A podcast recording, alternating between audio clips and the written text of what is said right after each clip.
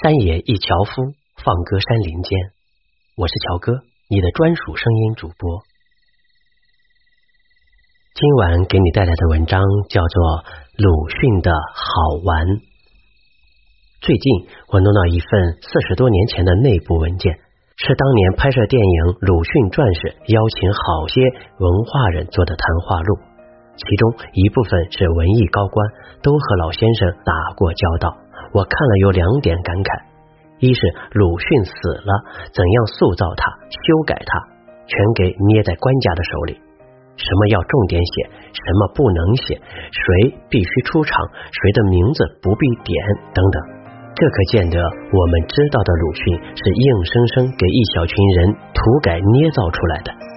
第二个感触就比较好玩了。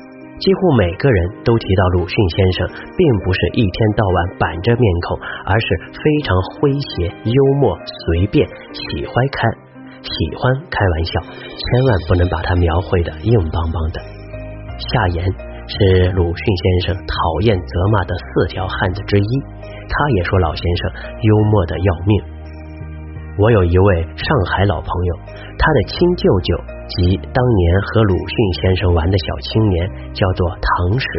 唐史五六十年代看见市面上把鲁迅弄成那副凶样、苦相，私下里对他外甥说：“哎呀，鲁迅不是那个样子的。”他说：“譬如鲁迅跑来看唐史，兴致好时，一进门就轻快的在地板上打旋子。”一路转到桌子前，一屁股坐在桌面上，手里端支烟，嬉笑言谈。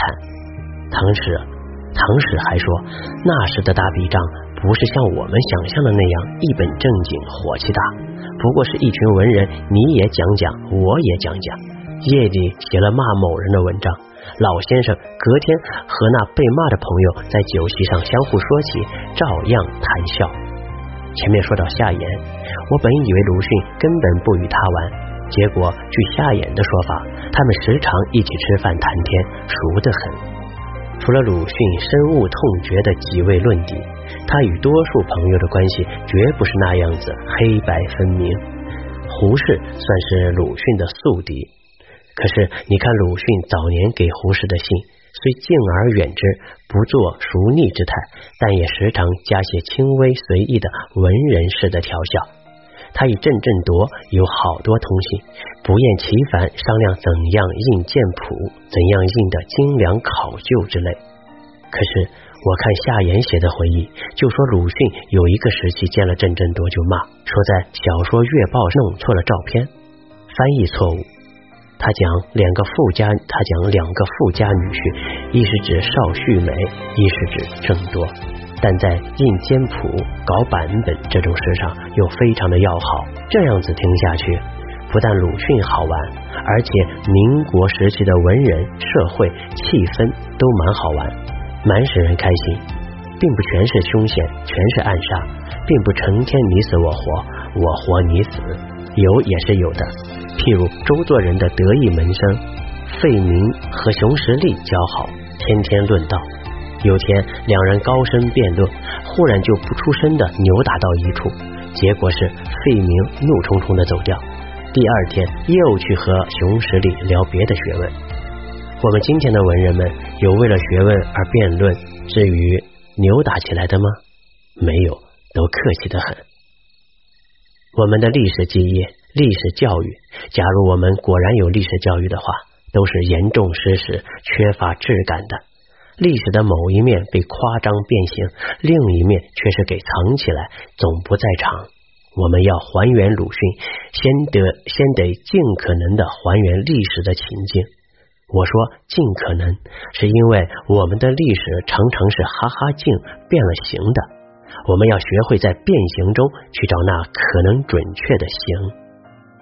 在回忆老先生的文字中，似乎女性比较能够把握老先生好玩的一面。譬如张一平的太太回忆，有一天和朋友去找鲁迅玩，瞧见老先生正在四川北路往家走，于是隔着马路喊，鲁迅没听见，带众人撵到他家门口，对他说喊了你好几声呢。于是老先生哦哦哦的应了好几声，问他为什么连声回应，鲁迅笑道。你不是叫我好几声吗？那我就还给你呀。接着进屋吃栗子，周建人关照着要捡小的吃，味道好。鲁迅应声道：“是的，人也是要小的好。是的，人也是小的好。”张太太这才明白，她又在开玩笑，因她丈夫是个小个子。这样子看来，鲁迅简直是随时随地的对身边人、身边事开玩笑。照江南话说，他是个极喜欢讲戏话的人，连送本书给年轻朋友也要顺便开玩笑。